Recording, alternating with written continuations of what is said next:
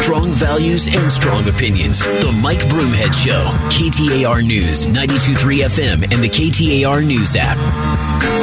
Hey, thanks so much for being here. Appreciate you spending some time with us. We're going to let you hear um, a little bit more of what the governor had to say uh, coming up in a, just a few minutes. Um, What's interesting about this is uh, the conversation now is about the election and election integrity. We all want election integrity. Everybody wants elections to be safe. Everybody wants elections to be fair. Everyone wants elections to be honest. I understand all of that. There is a big difference between mistakes being made and intentional acts being committed. And there have been uh, accusations of intentionality. And I don't know the answer to that, to be very honest with you. I don't believe the election was stolen. But that doesn't mean if there's evidence that provided that shows shows that people intentionally made changes and did things to sabotage an election. I would love to see that. I would love to find out how. I think we should wait and see when that happens. The problem is the battle lines have been drawn. And the battle lines have been drawn as far back as 2016. But the flames of that really began to rage after 2020 when President Trump lost to President Biden. And the people that are now called election deniers, and I don't use that as a term of insult, I use it as a term of identification. The people that are election deniers that believe 2020 is stolen have been very aggressive. And this is the part of the, and I'm just talking about the people that I have been involved in seeing, because there are a lot of people out there, and I, I, I want to defend them. I know a lot of reasonable people that believe that 2020 was stolen. They still do. They still believe something went on. Whether it was the media, it was, you know, places like Twitter pushing down the Hunter Biden laptop story, whether it was the algorithms with, with Google or algorithms with Facebook, or they believe that, you know, the FBI trying to influence those platforms and what stories they were running. Whatever it is, they have a firm belief that 2020 was stolen. But they're good people. They're not calling for violence. They're not calling for anything. They just believe it was stolen. They believe it was a They believe it was done the wrong way and they believe believe the country is paying a price for it. But that doesn't mean that they're bad people, and it doesn't mean Although I don't subscribe to that either. I don't believe that the election was stolen in 2020. I don't.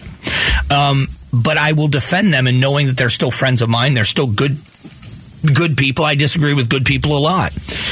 Um, but what we see, and it seems as if the people that lead this charge are the people that only believe that if you don't believe like me on this issue, either A, you're in on it, or B, you're stupid. And that's the way they drive this. And it's a fight. It's a battle. Instead of saying to someone, hey, wait a minute, hang on, just hang on and listen to what I have to say. Let me show you the evidence I have. And the good thing about what's happening with these hearings is now moving forward, evidence may be brought forward.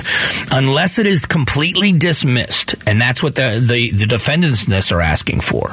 And if unless it's completely dismissed, evidence is going to have to be presented to the courts, which means the people of Arizona and this country are going to be able to see evidence and see and let the people decide whether or not they believe this happened. You know, I, I, again, I, am not going to shy away from my friendships and my respect for people. I know people in the county board of supervisors. I've talked about being friends with Clint Hickman, and I think what's happened to Clint Hickman is a disaster. I think it's a tragedy. I, I think the the insults against the Hickman family should be an embarrassment to everyone. You know, these are good people that whether you agree with them or not, and I'm sure that if I have enough conversations with Clint Hickman I wouldn't agree with him on everything. But th- this is a good family that has done great things here in the Valley. And I can't imagine on any level that he would be a part of a cover up or the stealing of an election. I, I, just I can't. And then to watch how things are handled, we all have differences with people. You know, the the former president, uh, former President Trump, flew our governor to Washington, D.C., to have him in the White House for a one on one for the entire world to see as a photo op and a, a, a, press opportunity to talk about what a great job our governor was doing. He chose of all the governors in all 50 states, Governor Ducey was in the White House with the former president. 2020 happened. Our governor did his job. He certified the election. And now it's nothing but insults about our governor. That, and I'm sorry. That's not the way you're supposed to behave. Clint Hickman, County Board of Supervisors, was at an event in the West Valley with the former president. And he was uh, sitting in the crowd. The president, during his remarks, congratulated and thanked Clint Hickman for his hard work and the things that he's doing. And then when the county board of supervisors did what they did or didn't do what they didn't do, all of a sudden they're also now on the hit list. And it's anger and it's venom and people showing up at your house and we're going to lock you up and we're going to do this and Bill Gates has to sleep somewhere else and he's the board chair of the county board of supervisors. And this is not who we should be. So let the courts handle it. I'm glad that I'm glad that these candidates have their day in court. Bring your lawyers, bring your evidence, and lay it out before the people of Arizona. And if the people of Arizona the courts through the court system if the courts look at your evidence and they believe that there was something nefarious that was done let the people responsible be severely punished. Let the wrong be righted. And i will be the first one to come on the air and say here's the evidence they presented and it's convinced me too.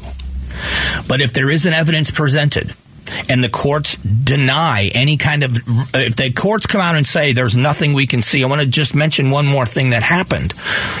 After the 2020 election and the battle going on and on and on and on and on after the audit and auditors demanding this and auditors demanding that and all of these other things, the two sides, the county board of supervisors that said we've complied with everything we're going to comply with and the state of Arizona saying they want more when it was the, the, the state senate, they agreed on a special master they agreed, both bodies agreed that the best person to investigate impartially and let everybody know what they find was John Shadegg, former Congressman John Shadegg, who's an attorney, but also just a brilliant man.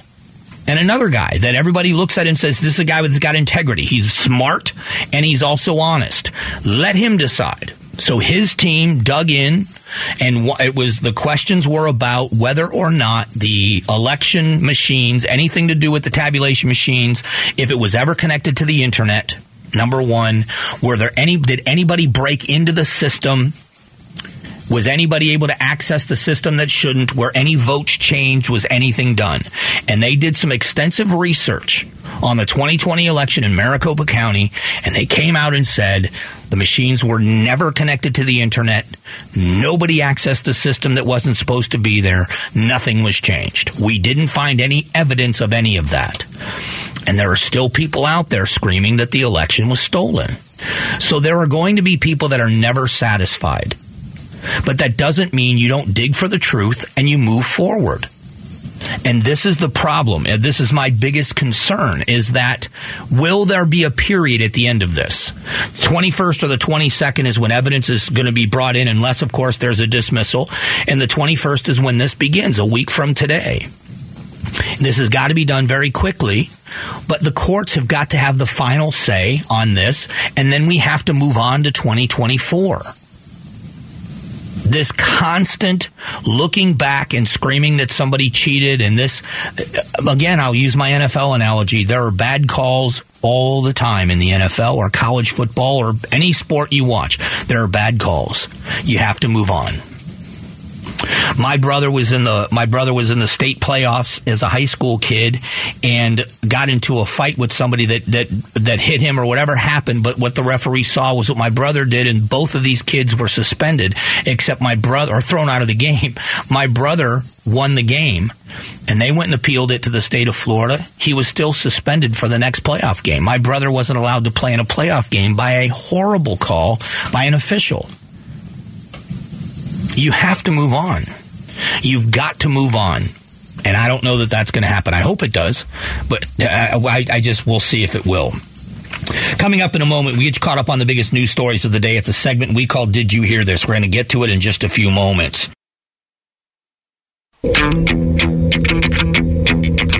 Strong values and strong opinions. The Mike Broomhead Show. KTAR News, 92.3 FM, and the KTAR News app. All right, let's catch you up on these big headlines. Did you hear this? Did you hear this? Broomhead's reaction to the hottest news stories. Yesterday, the CPI numbers came out and showed a slowing of inflation in the past month. President Biden spoke on the report. I know it's been a rough few years for hardworking Americans and for small businesses as well. And for a lot of folks, things are still pretty rough. But there are bright spots all across America where we're beginning to see the impact of our economic strategy. Do you think the strategy of raising rates is working? It seems to be slowing down the economy. The threat is always when you do something like this is you drive companies into a recession, which is hard to climb out of. I am happy to hear the president finally start addressing how difficult it is for people, not painting a rosy picture. I know it's been rough for a lot of people. I know it's still rough for a lot of people. It's been a rough ride for a lot of people. You've got to say those things. You are never going to get through to people if you don't acknowledge their circumstances. So I'm glad he started there.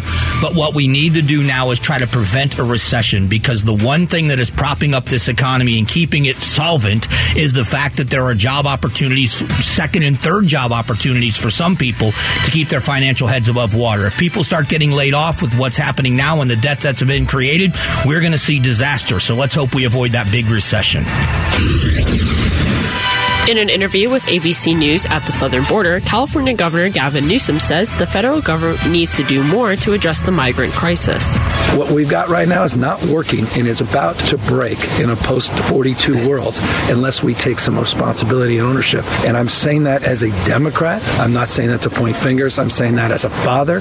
I'm saying that as someone that feels responsible for being part of the solution, and I'm trying to do my best here. Are you surprised to hear more Democrats speaking out on the issue? Not necessarily necessarily. I think that as the political tides turn, I think that when you have the people of California are as concerned as the people of Arizona and Texas of what's happening, I think he's looking at the state and looking at the reality of what this does to your resources. These are, you know, with so many people hurting economically as it is, now you've got resources in order to help them that are, should be helping Americans. We're not doing what we should be doing.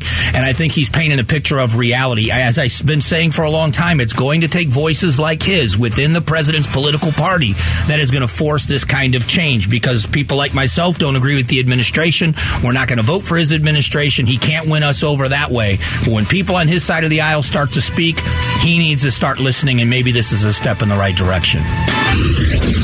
You are listening to Did You Hear This? We do it every day at this time to catch you up on the big headlines. Governor Ducey joined you in studio today and discussed the importance of the TSMC chip plant in Arizona. It was a big economic win. It's going to transform our economy. Arizona is the, the national or global hub for semiconductors. TSMC is the biggest project the state has ever landed. Thank you to everyone that participated on that project. Well, this chip plant and other economic policies draw more types of businesses to the valley. Yeah, we're seeing, we've been seeing this for a long time. I talk about intentional growth, and there has been intentional growth in the state of Arizona. One of the things that the governor recognized before he was governor that we needed to diversify our economy. People saw that because of the downturn of 2008. And so uh, Arizona was in a very, very precarious place, uh, and we've bounced back very, very well as a state. And I think that this chip industry, and what it is, it's not just the chip industry, it's all of the other businesses that will now form and grow that feed that industry that will help. And I never want to leave out Intel. Intel has been a standard, is a staple in Arizona for decades. And the great work that Intel has done here in the Valley, they've got a huge investment in the East Valley as well. There's going to be competition that go on, but I, I, I, I wished nothing but success for Intel for the number of years they've been here in Arizona, what they've done for the state in creating jobs, their continuing investment in the state of Arizona. And I think this industry is going to thrive because of solid companies like Intel being involved. Governor Ducey also spoke on this morning what it will take to get a special session called for education funding. It's on leadership to tell us we have the votes, and what we're getting right now is a lot of yes, if, and yes, and uh, what we want to hear is 31 and 16 yeses. That's how you get to a special session. So that's on the legislature. Can lawmakers come together to get the votes necessary to host this session? Um, they're going to have to. I, they did it last session, and there's not a the divide is still there. It's still a one seat majority in the House and the Senate for the Republicans. They still have a very thin majority, but they got to this. I think all legislators understand how serious this issue is, and it has become a political bargaining chip. And I don't say that in a, in a negative way. It's just the way business is done. In order to get my vote on this, you're going to have to give me something, and it's the way things get done. Now, there are a lot of people out there going to get angry about that, but if it was the other side of the aisle, you would use it to your advantage as well. Do I think it's going to get done? Absolutely, I think it's going to get done. They understand it's political suicide to leave $2 billion, $2 billion out of the budget that's already been allocated. I don't think that's going to happen. It will get done. Let's just see how long it takes to get done, what concessions have to be made to certain legislators to get them to buy into it. That's going to be the question. All right, great job, Julia. Did you hear this one more time? We'll do it again tomorrow at 1120. Uh, what we're going to do at 1135 is we are going to reset some of that conversation with Governor Ducey. Very interesting as we talked about issues, topical issues like, like we just did in education, but we also talked a little bit about his legacy, what he wants to be remembered for us. His time in office is wrapping up very, very rapidly. So we'll let you hear a little bit of what the governor had to say and some of the key points that he made. We'll do all of that next.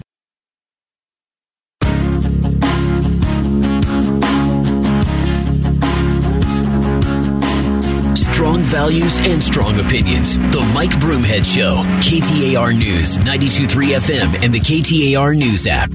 Hey, thanks so much for being here. Appreciate you spending some time with the show. A very interesting conversation with Governor Ducey. Um, it kind of, and I started off by saying it was kind of bittersweet. I, have known the governor since before he was state treasurer, um, and he's a, a, good guy. He, and, and um, you know, to that extent, I would say he's a friend. Um, we don't go to dinner, we don't hang out, we don't, but I've, I've known him professionally, and he has always been very, very kind to me.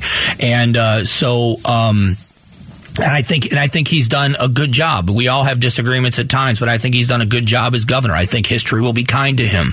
Um, history was very kind to Governor Brewer, and she ruffled a lot of feathers when she was in office because she had a lot of difficult decisions to make. Not an easy job, and you have to make decisions that affect people. And uh, but history was kind to her, and I truly believe history will be kind to Governor Ducey. So we talked about a couple of different things. And um, uh, I want to start with the uh, semiconductor industry because I did say this is kind of the, the cherry on top of the sundae with a $40 billion investment from one corporation, the biggest Arizona has ever see- seen. But this is now again part of the uh, part of the plan of the governors of, of having a uh, diversified economy. So here's what he had to say about semiconductor business when you talk about the Internet of Things and how things are connected, and you can, you know, you work your TV from your phone, all that relies on semiconductors. And how big of a win was this? It was a big economic win. It's going to transform our economy. Arizona's the, the national or global hub for semiconductors. TSMC is the biggest project the state has ever landed. Thank you to everyone that participated on that project. And the other thing I asked him about Intel because when you have this kind of an investment, a $40 billion investment by a new company in Arizona, it's going to get headlines and it should get headlines. And TSMC deserves a big thank you for coming here. Um, uh, the investment they're going to have long term, what this will do to the valley as a whole, I think is going to be huge. And I think it's just a step. It's a big, big step, but it's a step in the right direction. But we have to, I've been here for almost 28 years. It'll be 28 years in um, February. And I can tell you, the big corporations that were here, um, Intel was huge in Arizona. They still are, but Intel was really one of the big drivers of everything outside of construction in the economy in Arizona. It was a big investment. Honeywell and what they've done here. There's others. I mean, I, uh, other big companies here, and I don't want to insult any of them, but when you're talking about this in- industry, the time spent in Arizona and really laying the groundwork and, and really making this industry solid in Arizona has been Intel. So I talked to the governor about that and what he said this is going to do. Intel's been a leader for decades. We couldn't be more proud of their investment in Arizona. If you haven't seen their plant or TSMC, it's a good thing to just drive around, go way out to East Chandler, and then drive to North Phoenix. And you're going to see there's going to be a lot of opportunities for everyone in Arizona for decades to come. And what happens in this, and if you haven't ever seen it, and I've seen it firsthand, is that you will see because this plant is going out into part of Arizona and uh, the the immense growth up in the northern part of the valley uh, is amazing. When the 303 was put in, that that went from I-17 and it continued on past the 60 and it continues on around out into the far west valley. Um, that 303 expansion did wonders and there's been huge growth. But when you put a plant like this in there with higher paying jobs, the land gets more expensive and more valuable. So do the homes in the area, the higher paying jobs. What you are going to see now are higher end restaurants. You are going to see all of these things start happening. Other businesses that feed the chip industry are going to be created and you're going to see all of this growth happen. So it's happened here. If you go and look in the East Valley, I've talked so much about Mesa and what they've done out there. And and it, it does it's not to denigrate. Gilbert's done amazing things. So is Chandler. So is other. But I know some people in Mesa that have worked on this intentional growth idea. I think this is going to be a big part of the of the legacy. So I talked a little bit about um, about the governor and about what motivated him to run for governor in the first place. And this is what he said on that topic. I didn't know why we weren't competing with places like California and New York and other large cities for economic development. I said I wanted to to kickstart the economy, that I had grown a business, and now I wanted to shrink a, a government. And uh, we've been able to make headway on all those fronts. And and if you go if you look back at that, it was it was a weird time because there were a lot of candidates in the race. There were a lot of candidates in the race, and uh, moving into the final year of the election, moving into that final few months, going toward um, toward the toward the primary um, in January of that year, uh, our Governor Ducey was down, I think, by like 40 points. It was a huge number that he was down in the polls. And he not only was able to overcome that, but win the primary and go on and win the governor's office. And uh, it was it was interesting to see the messaging and how it was done. I, and I, I look at a lot of this myself. I look at it like sports. What I mean by that is I watch it intently as a competition because an election is a competition. You are trying to convince the voters that you are the best person for that job? What message do you take to the most amount of people? And that's the thing. You can either speak to, preach to the choir and continue to deliver one message to one group. You're not wavering on your beliefs. You are talking to a broader spectrum of people and acknowledging I'm not going to be perfect for you. There are going to be things about me you don't necessarily like. There are going to be things that you're lukewarm on and there are going to be things that you love. But here are the most important things to me. And I think these are the things that we should focus on. And when you convince the most people, they go to the polls, they vote for you. That's how you win an election. And he was able to do an amazing job at getting that done. Um, and uh, listen, I, I will tell you something. If you've never met the governor, you're never going to meet a more humble guy. I, you know, he he is the most unassuming person I've ever been around. And that being said, he also has understood the importance of his position. Um, when you have you got the, uh, the Super Bowls that have been here, you've got the Waste Management Phoenix Open that happens every year, and the governor's been a big part of those events. You know, he's a Thunderbird, so he's a big part of the Waste Management Phoenix Open. But the governor has also used those opportunities when the barons of industry are flying in their private jets to come out here to not only point out the perfect weather and on a perfect golf course and other things, using those events to show business leaders, listen, this is why it's a great place to be. And this is why we are making it a great business destination. Here's the work we're doing with the legislature. This is what we're planning. Here's what's going to happen with infrastructure and roads and the access to power and water. This is what we're going to do when it comes to the legalities and the legislation and all of the requirements. We're going to make this a business friendly place with a tax base that everybody can um, can live with. And look what happened. I just think it's a very smart thing to do. So the last thing I asked the governor was I asked him how he wanted to be remembered. How do you want to be remembered as governor? That I did my best and I left the state better than I found it. Well, those two things, I think, uh, I believe that that's true. What's interesting about it is when I talk about the governor being very unassuming, when I talk about the governor being um, a, a, a, a, very humble guy. Um, I was, you know, I, I don't necessarily like going after people, especially people that I like, but there were some things that I disagreed with the governor about when it came to the way COVID was handled here in Arizona. And I kept saying over and over again, you can't over communicate in a crisis, that there should be more communication. And I was pretty adamant about that. I didn't like the shutdowns any more than anybody else did. Um, there was never any animosity from the governor's office and, and, behind the scenes i'll just let you behind the curtain a little bit that's not always the case there are times that people don't want to talk to you because of your stance on an issue. They don't want to talk about a specific issue. And uh, he was never like that. His office was never like that with me. Neither was he personally. And I think that's a sign of someone that I think that's a sign of someone that is very confident in what they're doing. Um, and I, I, think he did a great job with it. So here's what we're going to do coming up in a moment. We're going to finish off on the show with a topic that we started on earlier, and it was a big surprise to me. What Democrat governor is criticizing the border stance of the President of the United States? We're going to talk about that coming up in a few moments. Values and strong opinions. The Mike Broomhead Show, KTAR News, 92.3 FM, and the KTAR News app. Hey, thanks for being here. This is how bad it has gotten at the southern border of the United States. Democratic Governor Gavin Newsom of California warned Monday that President Biden's plan to re- reverse President Donald Trump's border policies could break his state. He was speaking to ABC News and said the fact is what we've got right now is not working and it's about to break in the post 42 world unless we take some responsible and and take responsibility and ownership. And um, I never thought I'd say this, but I agree with Gavin Newsom. This is uh, this is again more proof, in my opinion, more proof that this is not a partisan message or a partisan issue. This is an American issue. It's not left or right. It's le- it's not right or left. It's right or wrong. And um, we need to do something about this for everyone involved. Uh, if you think in your mind, if you and I would encourage you on a number of levels to take a look at what really is going on at the border. You can see pictures out there of what's happening to humanity, to the people, human beings. They are being mistreated by the cartels. Cartels could care less about people. How many times have we heard about trucks without air conditioning in the middle of the summer, people packed in, people dying? We know that people are left behind in the desert to die. If you want to really do something interesting for yourself, go and look up online trash in the desert um, about the border. Um, it, it is being trashed. And again, the people crossing are dying in the desert, so they're not necessarily worried, worried about littering.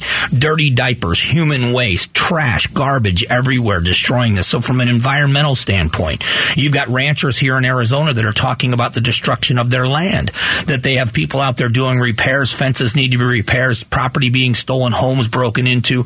You think about living on a ranch somewhere, the last thing you think about is break-ins. They're barring up their windows and doors at night because of invasions. They don't leave their children home alone. These are all realities of the problems at the border. And then you go from there to the human human aspect of things and how resources that are meant for people in need are being consumed by people that are in need that have come here from other countries illegally. The only people benefiting from any of this are the people in the cartels. And we have got to do something. Now, Gavin Newsom's voice has uh, joined others. So, you know, he's not going to start busing people to other cities, but he is now agreeing more and more with people on the other side of the political aisle that are calling this a crisis. And I think this may foster the change necessary. Uh, uh, Republicans have called for the impeachment or the resignation of Secretary Mayorkas from Homeland Security. That's great. That's all well and good if Secretary Mayorkas, but I think Mayorkas is only doing one thing, his job. What I mean by that is he he works at the pleasure of the President of the United States. His job is to do what the President wants him to do. He was hired to implement the President's policies. So you can replace Mayorkas, but he's going to be replaced with someone that thinks exactly the same way.